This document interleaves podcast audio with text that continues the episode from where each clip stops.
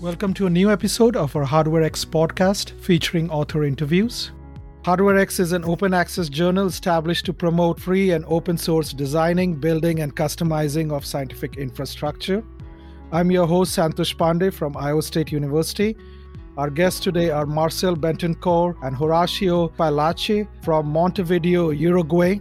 Their research interests are in optics and experimental physics. In February 2021, their team published a paper in Hardware X titled Lucia, an open source device for disinfection of N95 masks using UVC radiation. The paper is part of the special issue COVID 19 Medical Hardware, edited by our editor in chiefs, Todd Duncombe and Joshua Pearce. The paper is freely available to anyone through open access. So, Marcel and Horacio, thank you so much for coming to our show. Congratulations on your paper that is so relevant during the time of COVID-19 pandemic. To start with, could you tell us something about your research interests and the research environment in Uruguay? Thanks, Satosh. It's a pleasure to participate in this podcast. Well, Thank you. my original research area is in plant molecular biology, but six, Okay. some years ago, I worked also in the development of hardware to use in the laboratory. In Uruguay, we have the opportunity to access a free university like the University of the Republic, where the majority of the scientific research is going doing in our country. Out that we have excellent human resources, we can publish in international journals as Hardware The material resources and the budget for us is very limited. Okay. Uh, in particular, uh, I'm engineer, um, but I have made a PhD in physics. Uh, today, uh, I'm in fact an experimental physicist, making basic research in atomic physics and quantum optics, completely distant from the subject of our article. Okay.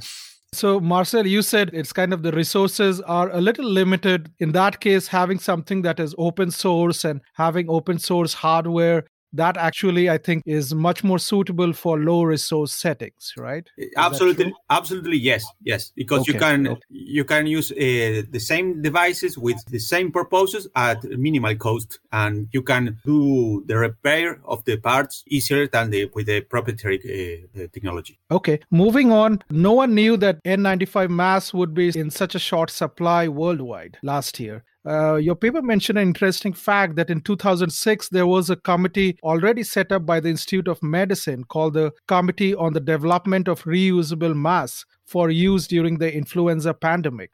So that I felt was really intriguing. Could you tell us something more about the committee and what its findings were?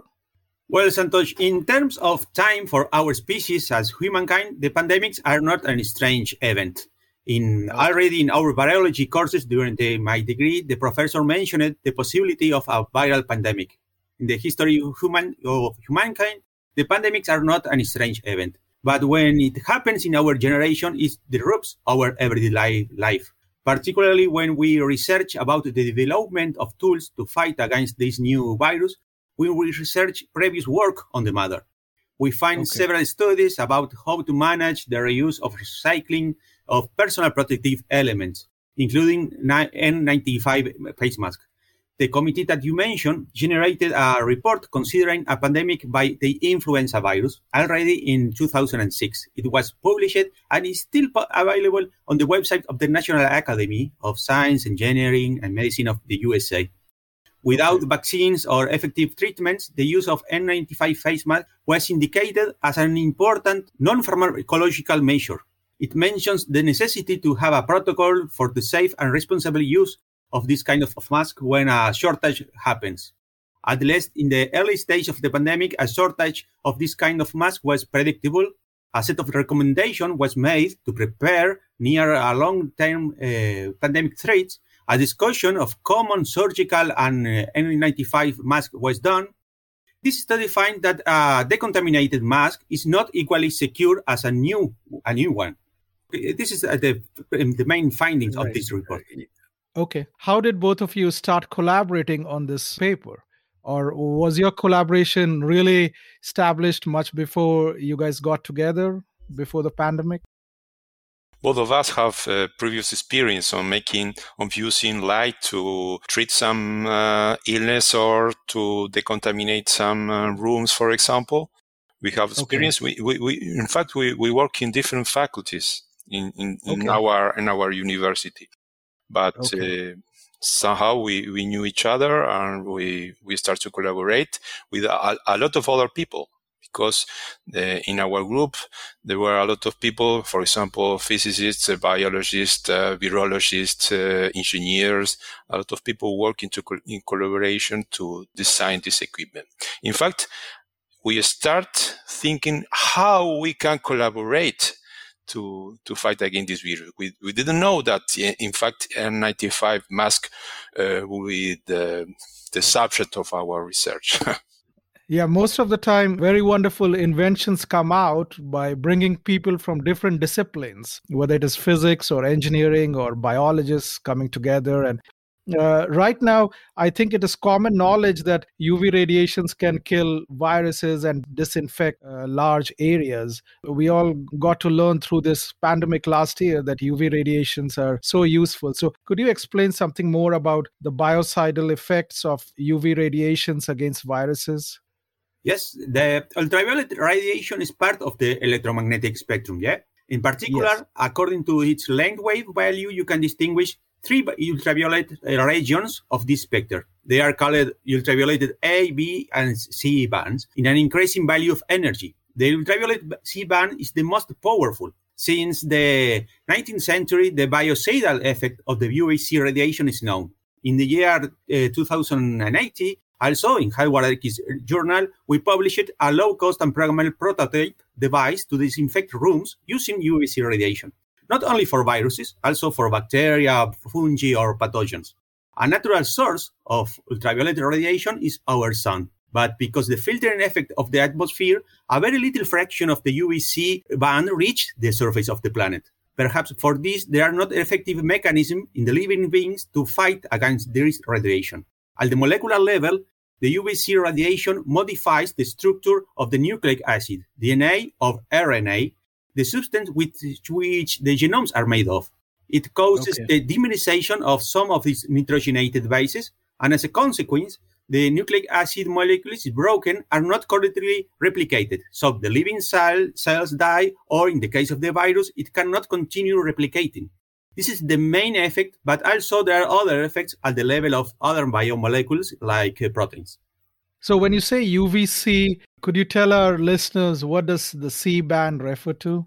Well, in, in fact, in the C band, uh, what we have is the most energetic photons, you know, in, in, the three bands I mentioned, Marcel, you have different energy for the photons, and in the C band is, what we call the germicidal spectral band, where where a photon is so energetic that can start to create mutations, uh, and if these these mutations are so frequent or uh, catastrophic, the, the organism will die.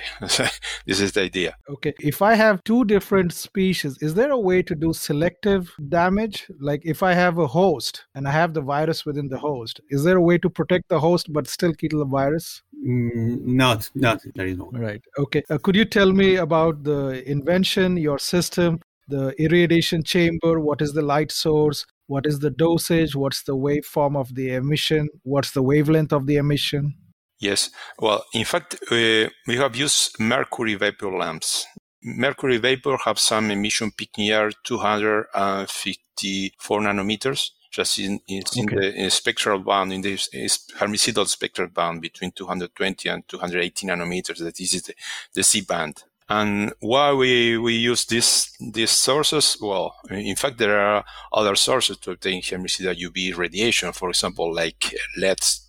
That's modern light source. Yeah. However, we, we have used this chart tube uh, because these sources are relatively cheap, and this is yeah. all well-known and proved technology in which we can trust. And most important, they are widely available in the market.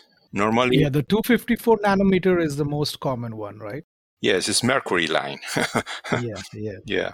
And normally these are used, for example, inside sterile chambers, uh, cabinets, uh, or uh, in hospital. Okay. In hospital, you you use uh, you usually have some extra lamps. In these um, circumstances of pandemic, uh, we, we decided to use this well-known and proved uh, okay. technology. How did you decide the dosage what's the optimum dosage or how much time do you have to do the exposure yes exactly Uh, this is a, a, very important parameter because um, you, you, need high intensity UV because you have to penetrate the, the, the material, the filter. Yeah.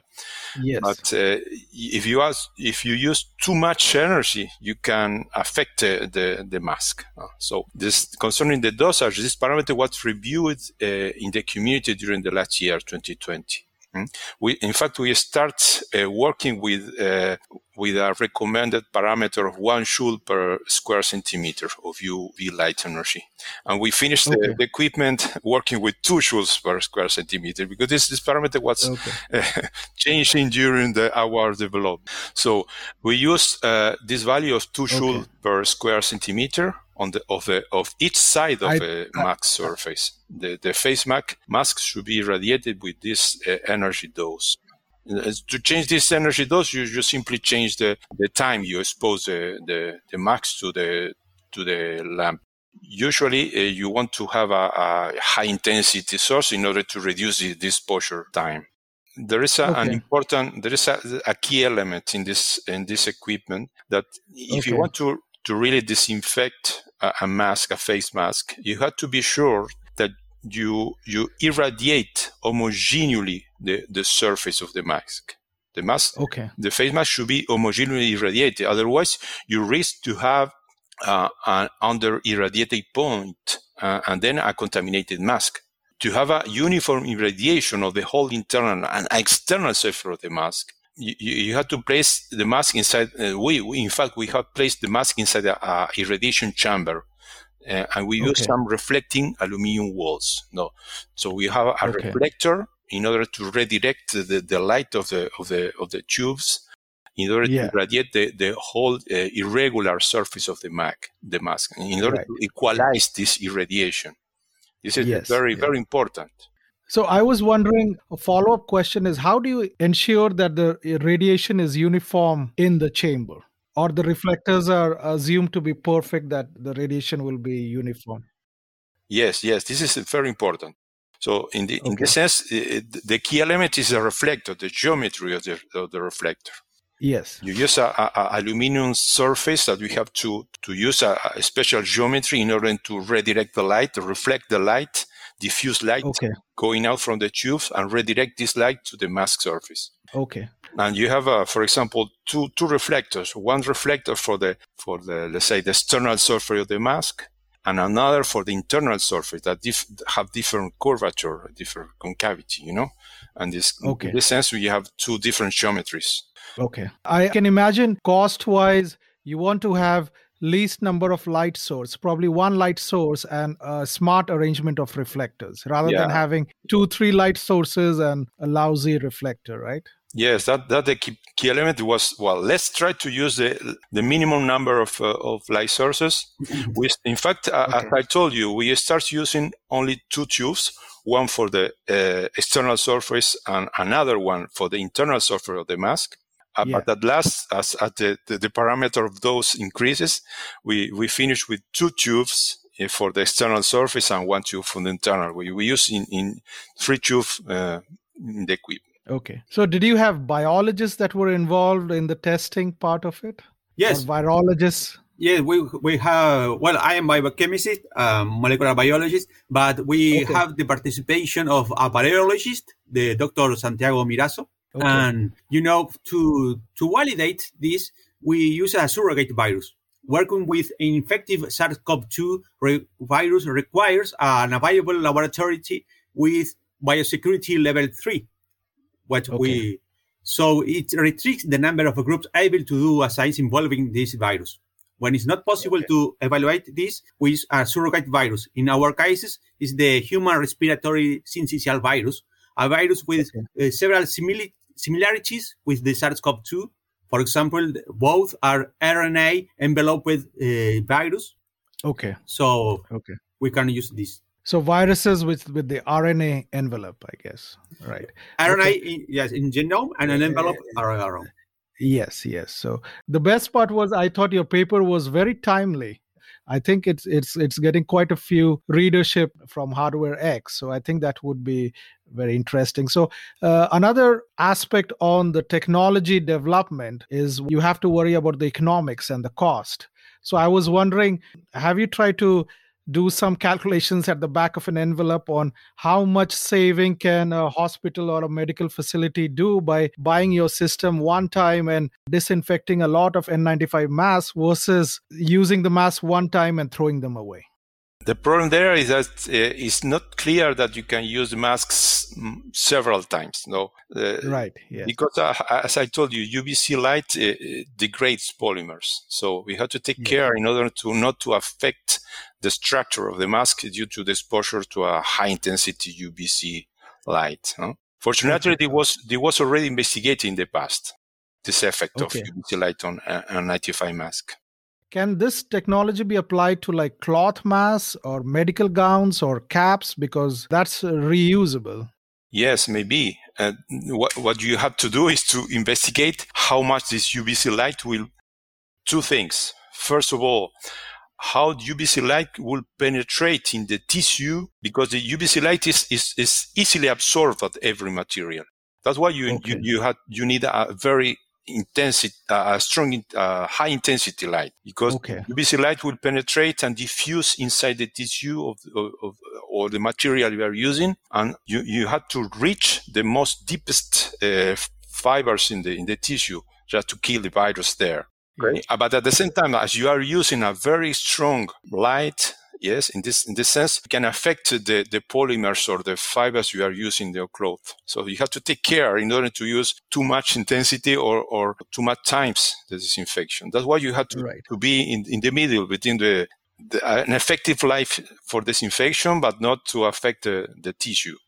Yeah. I would wonder that if you increase the intensity or if you increase the exposure time, the system will age much faster too, right? We have two, two, two problems there. The the lamps will uh, will have some uh, will be some reduction of emission due to aging of, yeah. the, of the lamps, and the other thing is that you, you start to have some maybe some dust on the surfaces of the lamp or in the reflector. In our case, if you are mm-hmm. using a reflector.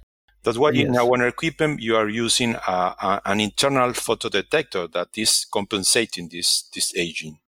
We are we are okay. measuring the UV light inside the chamber and you are controlling and, and determining what, what is the, the, the exposure time and you are compensating this aging effect. Uh, do you have a number like uh, if I buy your system, how many cycles can I do it before it ages and, and dies off? Uh, well, in fact, we recommend the hospitals where this equipment is being used now a maximum okay. of, of three to five disinfection for the masks. I mean, you, you can say that you, you, your max stock could increase three to, to five times. so, did you plan initially to keep everything open source to help anyone who wants to replicate your design? Or was it like after the system was built, you decided to make it open source? From the beginning. From the beginning, okay. we, we want to, to share this as a useful tool for uh, okay. emergency situations. Okay. Okay. Keep in mind okay. always that the N95 masks are disposable items, are designated are, are disposable, but yeah. in some circumstances you cannot buy more masks.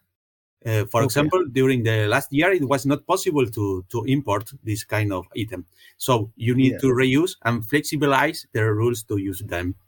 Okay. So, what was your experience working with Hardware X, right from submitting your material to getting it published and do you have any suggestions from the journal? Well, um, the journal is a fantastic tool to the community okay. because it's possible okay. to collaborate with other people in the world and communicate the discoveries and inventions and the problems, identify the problems.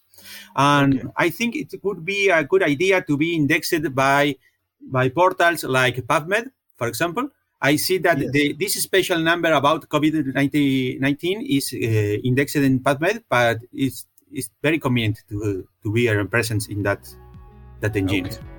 okay. Anything else you want to add on what we have talked? So, only uh, thanks for the space. Great idea, the journal, and keep encouraging the, the open source development. Thank you so much for coming to our show. Congratulations on impactful work and we'll get to talk again, definitely. Okay. Thank, Thank you so much, Santosh.